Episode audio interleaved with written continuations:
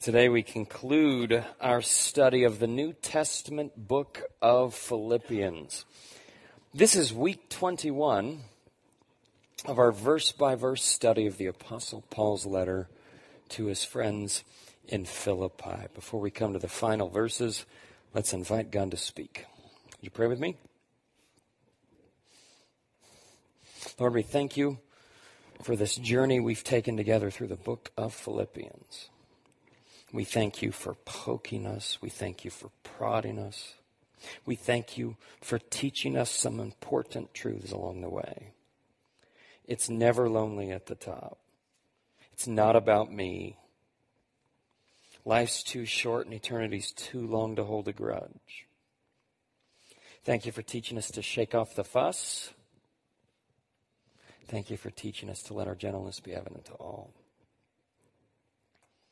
As we conclude our study of Paul's letter, may you challenge us and change us so we can become the kind of people who honor you. For Christ and his kingdom, we pray. Amen. Many years ago, I took a terrifying class. There were no tests, no assignments, no grades, but the course was deeply disturbing. It was a childbirth preparation class at St. Mark's Hospital. The class was, in fact, helpful and informative. I learned breathing techniques and relaxation techniques. The breathing techniques were especially helpful. That's not what they taught, but that's how I breathed when Emma was first born.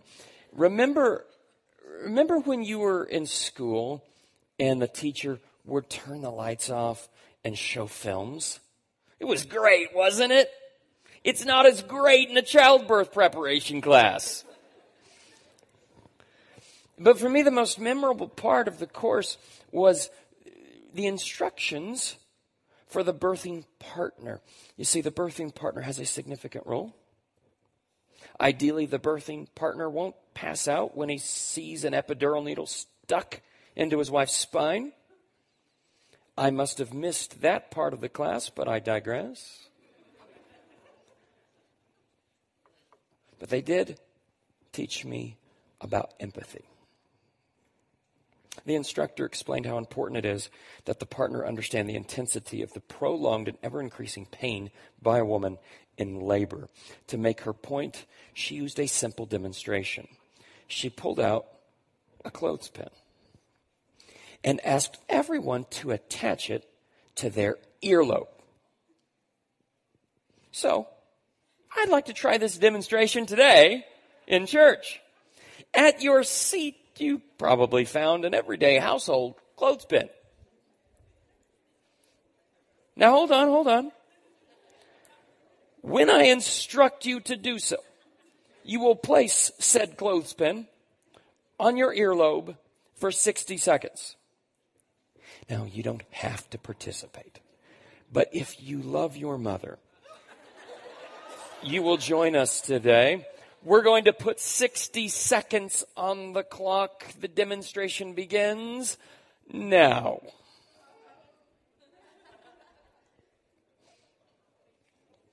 How's it going? Does it feel like labor, ladies? You notice I'm not joining you? Hey, we got four weekend services. I did this 14 years ago. I don't need to do this again. About 30 seconds left. You know, if you're listening to this on the podcast, you should try this at home with us. Just pause the recording, find a clothespin. If a clothespin isn't available, go to the garage, get a pair of pliers. Gentlemen, pliers will work as long as the pressure is applied by the woman you impregnated.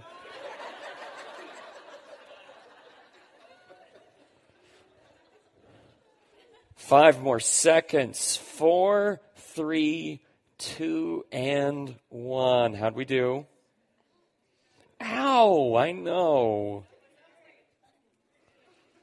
Some of you moms are just shaking your heads at me. Not even in the ballpark. here's the takeaway. Here's what we need to learn from this demonstration and from Paul's concluding remarks in the book of Philippians. Share someone's suffering. As we come to the end of Paul's letter, let's recall the context. Paul has a special relationship with this church at Philippi. This book we call Philippians reads differently than every other letter he wrote to every other church. His words are more passionate and more personal in Philippians than Galatians, Ephesians, Colossians, and the rest. Paul writes this letter a decade or so since he first ministered in Philippi, and he writes this letter as a prisoner. Paul is detained by Rome for preaching about Jesus. Now, Paul's imprisonment is different than incarceration in our day. While Paul awaits trial, he isn't given three meals a day. Paul is chained to a Roman guard under house arrest. While shackled, Paul is responsible to provide for his own food and lodging. If that sounds hopeless to you, then you are accurately understanding Paul's predicament. A Roman prisoner like Paul is forced to depend upon the provision of loved ones, but Paul is running out of loved ones. Paul's letter offers hints about his circumstances. We get the sense that Paul is feeling forgotten. We get the sense that Paul has spent his last nickel not knowing when or where the next would come. But then, Paul receives a visit from his old friend, Epaphroditus. Epaphroditus has come from Philippi. The church at Philippi didn't know about Paul's hardship. But as soon as they heard, they pooled their resources and sent Epaphroditus on what was probably a 40 day journey on foot to bring their friend and mentor emotional, spiritual, and financial support. This letter we've studied since January is Paul's response to that gift. In essence, it's a thank you note. But you wouldn't know it if you didn't know what to look for. Because nowhere does Paul actually say thank you. From our contemporary perspective, that's rude. If an old friend shows up at your doorstep with a load of cash, you say thank you. You say thank you very much. It's the least you can do. But not in Paul's world. Remember, Paul spoke in Paul's day in Paul's way, not our way. In Paul's world, verbal gratitude was not socially appropriate between intimate friends. Those simple words we say every day to express appreciation to the cashier at the grocery store or the person holding the door open for us, those words would communicate subservient status that socially obligates Paul to reciprocity. The words thank you would formalize Paul's friendship with the church at Philippi in a way that would water it down. Ironically, the words thank you would make it weird. So Paul doesn't say thank you. Instead, he expresses his gratitude by describing their long standing partnership in ministry. Now, as always, Paul is teaching, Paul is counseling, Paul is coaching his friends toward a life of faith and love. In the verses that immediately precede, Paul tells them he's learned the secret of being content in any and every situation, whether well fed or hungry, whether living in plenty or want, whether prime rib or PBJ. Paul's learned to live without. However, he says, verse 14, yet it was good of you to share in my troubles. Believe it or not, this is the closest we'll come to a thank you. But remember in Paul's context, he's gushing. In fact, he might be overdoing it. And in his first century words, we find a model for us to follow as 21st century disciples of Jesus. It was good of you to share in my troubles. You see, this is what disciples do. This is why Paul was so close to this church. More than any other community, the disciples of Jesus at Philippi share in Paul's troubles. The Greek word Paul uses for troubles is thlipsis, Sometimes thlipsis is translated tribulation, distress, affliction. Everything that went wrong for you this week is thlipsis. But it especially refers to the big things. Thlipsis is serious trouble. The late New Testament scholar Leon Morris called it the burden that crushes. Life hands us many burdens a financial crisis, a broken heart, a powerful addiction. These are heavy loads that often become too heavy to bear alone. We need help. So God sends partners. Verse 14 again. It was good of you to share in my troubles. We've seen the root word of this verb throughout Paul's letter. Uh, the word he uses here, sun koinoneo. Sun koinoneo. It means to participate in something with someone. It means to become partners with. You, those of you who've been around capital long enough, and I'm slowly but surely going to teach you Greek, I think. The you could see the root word right in the middle of it. It's this word koinoneo. The noun is koinonia. But here, it's accompanied by the prefix soon, which means with. It's redundant, by the way. Koinoneo would have been enough on its own, but Paul adds the prefix to emphasize the mutuality and the partnership that he shares with his friends from afar. Paul says it's good when you share someone's suffering. Do you have a burden bearer? I mean, maybe you know from experience if you have a burden bearer, someone who helps you shoulder your suffering so it doesn't crush you. Maybe it's a prayer partner. Maybe it's an AA sponsor. Maybe it's a life coach with a listening ear. Who is the person you call in crisis? Do you have someone who can help you find God when you can't see Him and when you can't feel Him and when you can't feel, can't hear Him?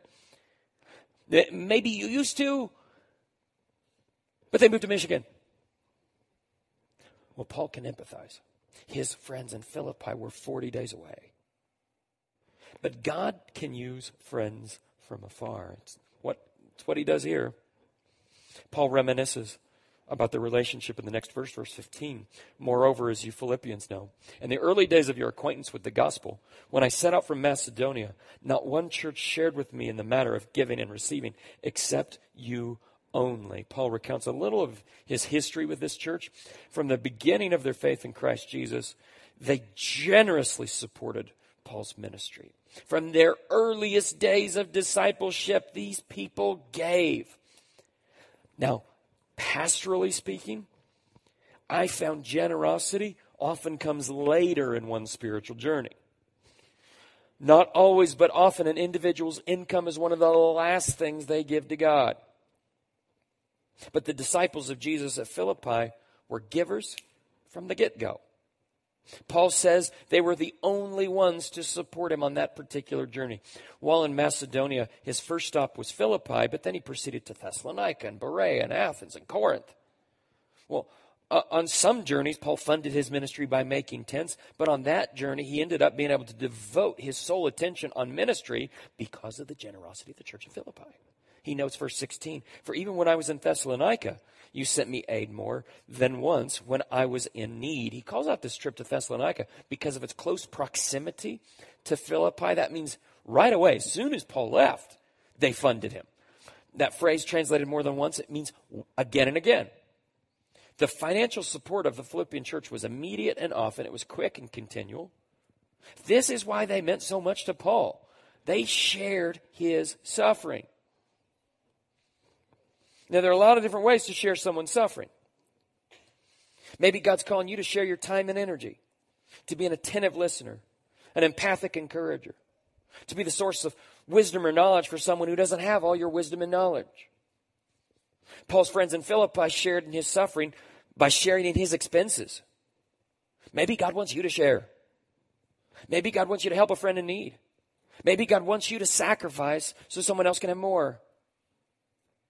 Often people give only from abundance, which, by the way, is a relative term.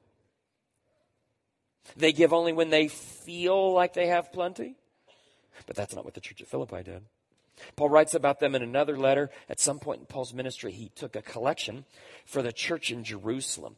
Now, the church in Jerusalem was the first group of disciples to face persecution. Once again, the church at Philippi shares their suffering. Paul tells us more about them. 2 Corinthians chapter 8 verse 1.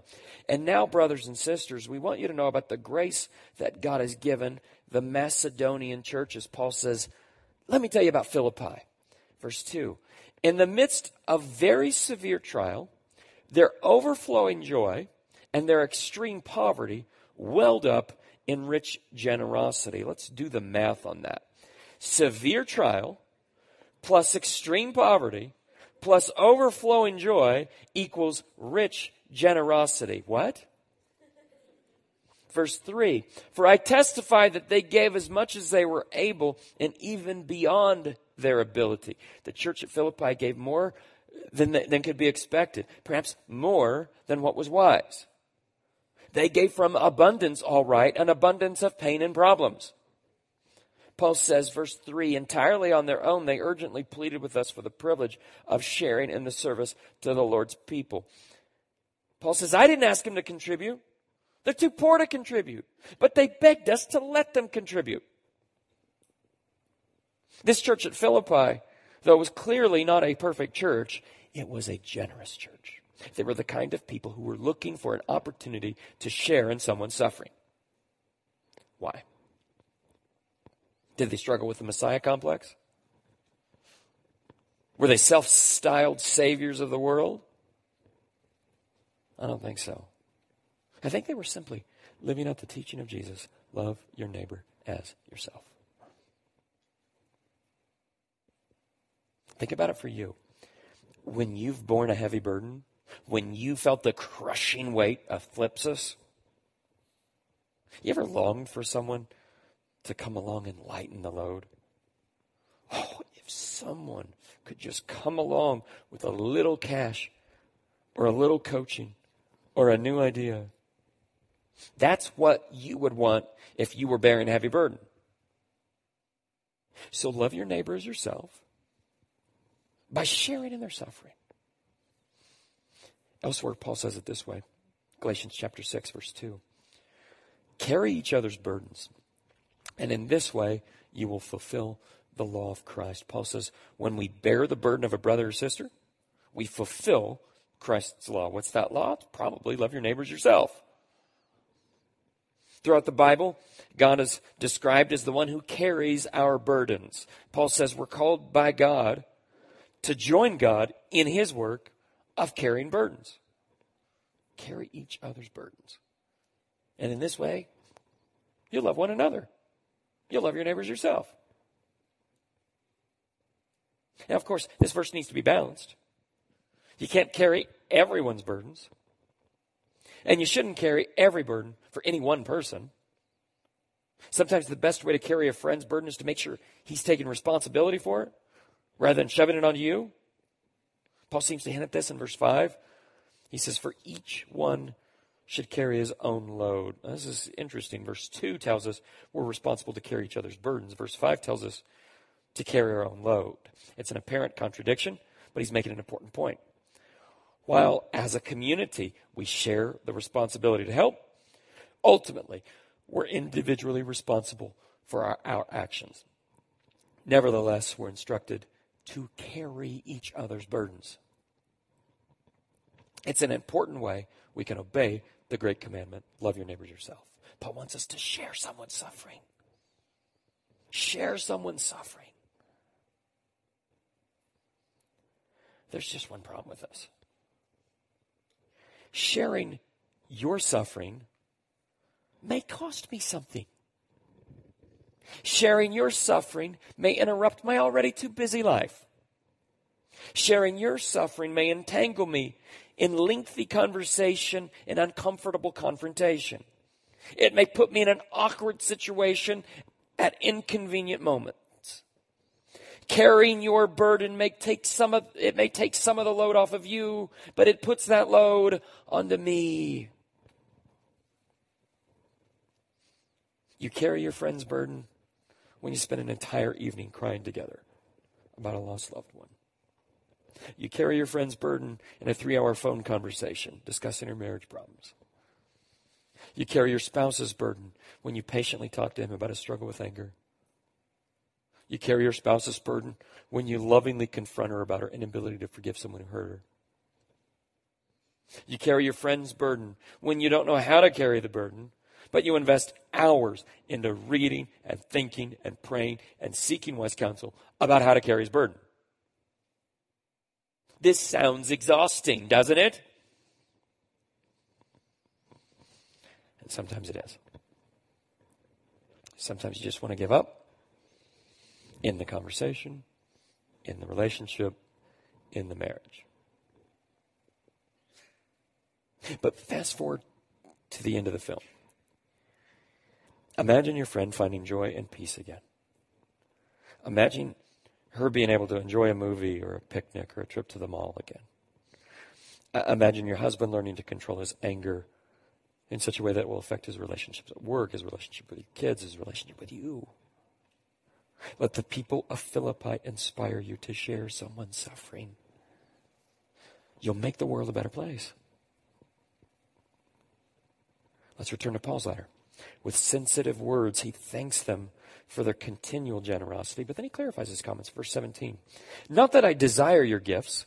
What I desire is that more be credited to your account. Paul doesn't want his friends to think that he's talking about the gift in order to get another gift. He isn't flattering them. He's not a self centered televangelist looking to buy a mansion with a six car garage filled with exotic sports cars.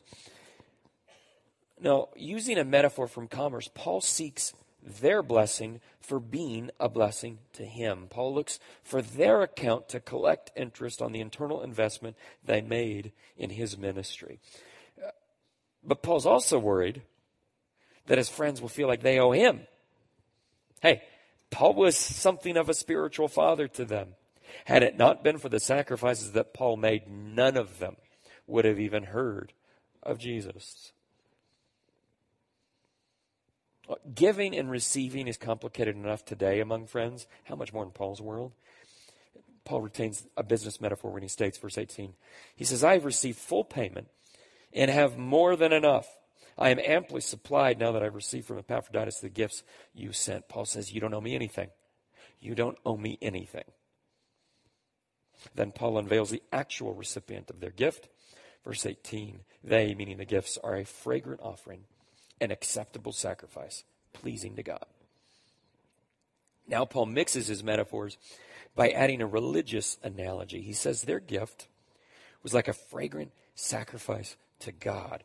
Yes, their gift blessed the imprisoned apostle, but more importantly, their gift blessed the Almighty God. And that's good news for Paul.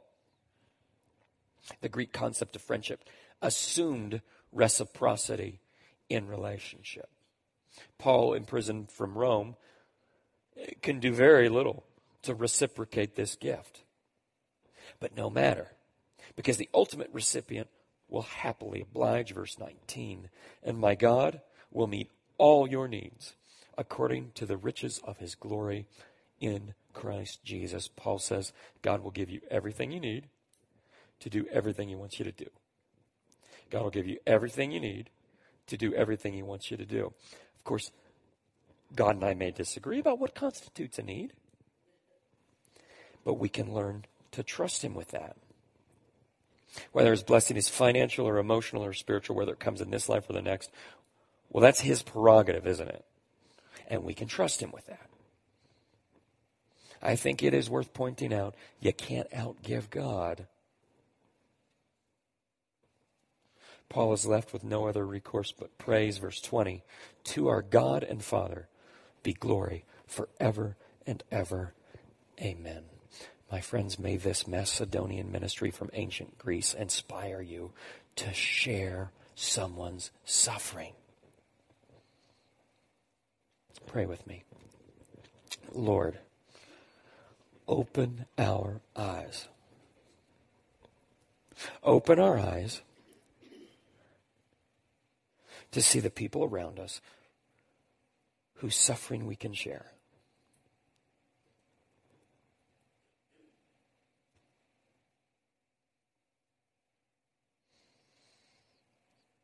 May we identify ways that we can help them, maybe even uniquely. May we be that listening ear. May we be that faithful friend.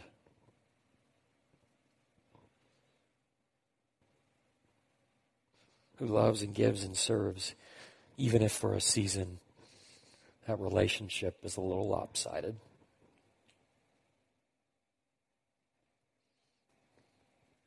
May you help us find creative ways to share the suffering of others.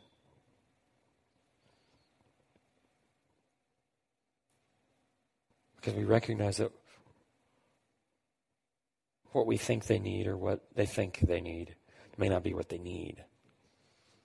So give us wisdom to serve them well. Give us the faith to lay aside the things we want to do.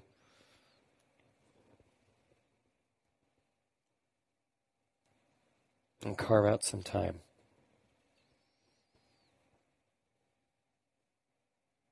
to pour into a person who desperately needs it. Lord, as we do this, yes, give us wisdom with good boundaries to know when to say yes and when to say no. And I pray particularly for my friends who are weary, my friends who are exhausted, my friends who have given and given and given and given. Yes, give them wisdom. But also, may they not grow weary in well doing. May they not grow weary in well doing. May they be empowered and strengthened by you in this season to do your work of bearing burdens. I pray for my friends who are looking for someone to share their burdens because they are overloaded. May you help my friends to identify the guy, the gal, the group that they need in this season. May they not give up. If they've been searching, may they not give up. May they keep working, looking, searching, seeking.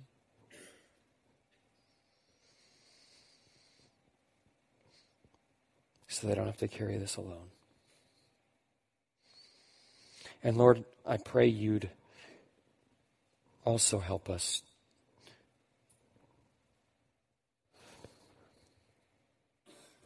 to see the provision that you've given us and the people around us. The fact of the matter is, we might take for granted the people that so frequently share our suffering. May we not take them for granted. May we be grateful to you and grateful to them no matter where we are on the spiritual journey. May our eyes be open to see that this is one of the ways that you show your love for us. It's through others. May we receive that with grace and gratitude. In the name of Jesus, we pray. Amen. How about a couple homework assignments for you this week? Here's a simple one. First, ask God for a burden bearer. Suffering can be lonely. You could be surrounded by a sea of humanity. A lot of great people. But if they aren't going through what you're going through, man, it can feel lonely. It helps if you find someone who's carried a similar burden. So ask God to help you. Well, it may not be the exact same burden, but ask God to put in your life the guy, the gal, the group that you need in this season. Don't forget to ask. Don't forget to ask. And don't be surprised if it's not who you think it is. Second assignment, more importantly for today, be a burden bearer. Whose burdens are you bearing? And if you're not bearing anyone's burdens, then why? And why not lighten the load of a brother or sister? Maybe you can meet a financial need. Maybe you can meet a friendship need. Don't forget the powerful commands of Paul from Romans 12 14. Mourn with those who mourn. Maybe God's calling you to simply grieve alongside someone you love. We each bring different gifts and talents to the table. I know some of you are exceptionally endowed as encouragers. Oh, Romans 12, the apostle calls encouragement a spiritual gift, and some of you got that gift. You know just what to say, the right word at the right moment. You brighten people's day with your well worded, flattery free praise. Hey, hear me. There are a lot of people in this room who are discouraged today. The days have been dark. May God use you to lift someone's spirit before you leave the building. Or maybe God's calling you to share someone's suffering by listening. Maybe God is inviting you to sympathize and empathize. Maybe He's handing you an opportunity to help a friend talk it out and sort through the confusion of thoughts and feelings and pain. Or maybe even more likely, God wants to use the suffering of your past to help others deal with their present.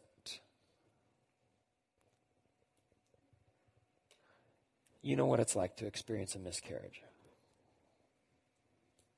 You know what it's like to have your heart ripped out by divorce. You know what it's like to be abused. You know what it's like to drown in depression. You know what it's like to fail. Could God want to use your pain to help heal someone else's pain?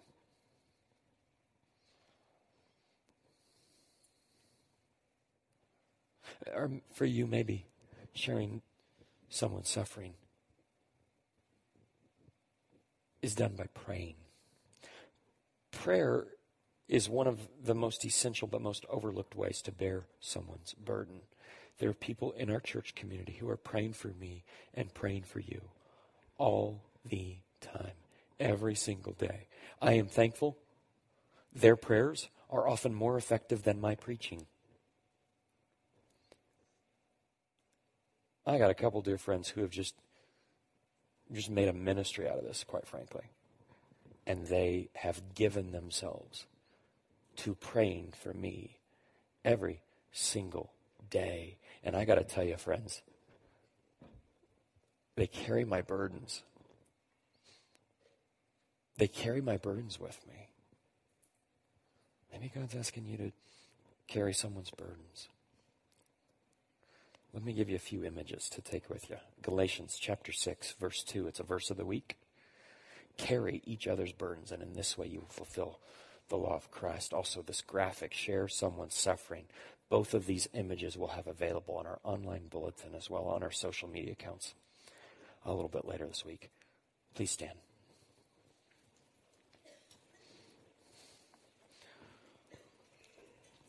Before you leave, I'd like to read the last three verses of Paul's letter to the church at Philippi. These are his concluding words Philippians 4, verse 21.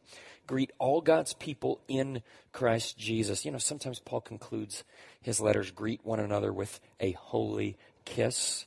That's a spiritual practice that a few friends in our church community have requested that we reinstitute, though I think they may be outvoted. Greet all God's people in Christ Jesus. Now, for such a personal letter, this strikes me as such an impersonal goodbye. But literally, uh, in Greek, Paul says something like, greet every saint. It's worded a little bit differently than it ordinarily would be. Realistically, Paul can't call it the name of every church member in this letter, but he wishes he could. Verse 21 The brothers and sisters who are with me send greetings. All God's people here send you greetings, especially those who belong to Caesar's household. Paul is referring to disciples of Jesus who work in the palace of Caesar. Of course, the Philippian church has begun to feel the persecution of the emperor and his empire. But Paul's words remind his suffering reader that Caesar's empire has been infiltrated by another kingdom whose king is more powerful. Paul concludes his letter with this benediction, verse 23. The grace of the Lord Jesus Christ be with your spirit. Amen. If you'd like to receive prayer, there will be people here waiting at the front, ready to pray for you. Make your way up. Ask them to pray for you. My prayer for all of you is this May you share someone's suffering. May God move you to meet their need with generosity and joy. And may God, in turn, meet your needs with a generosity that exceeds your own. Thanks for journeying with me through Philippians. Grace and peace.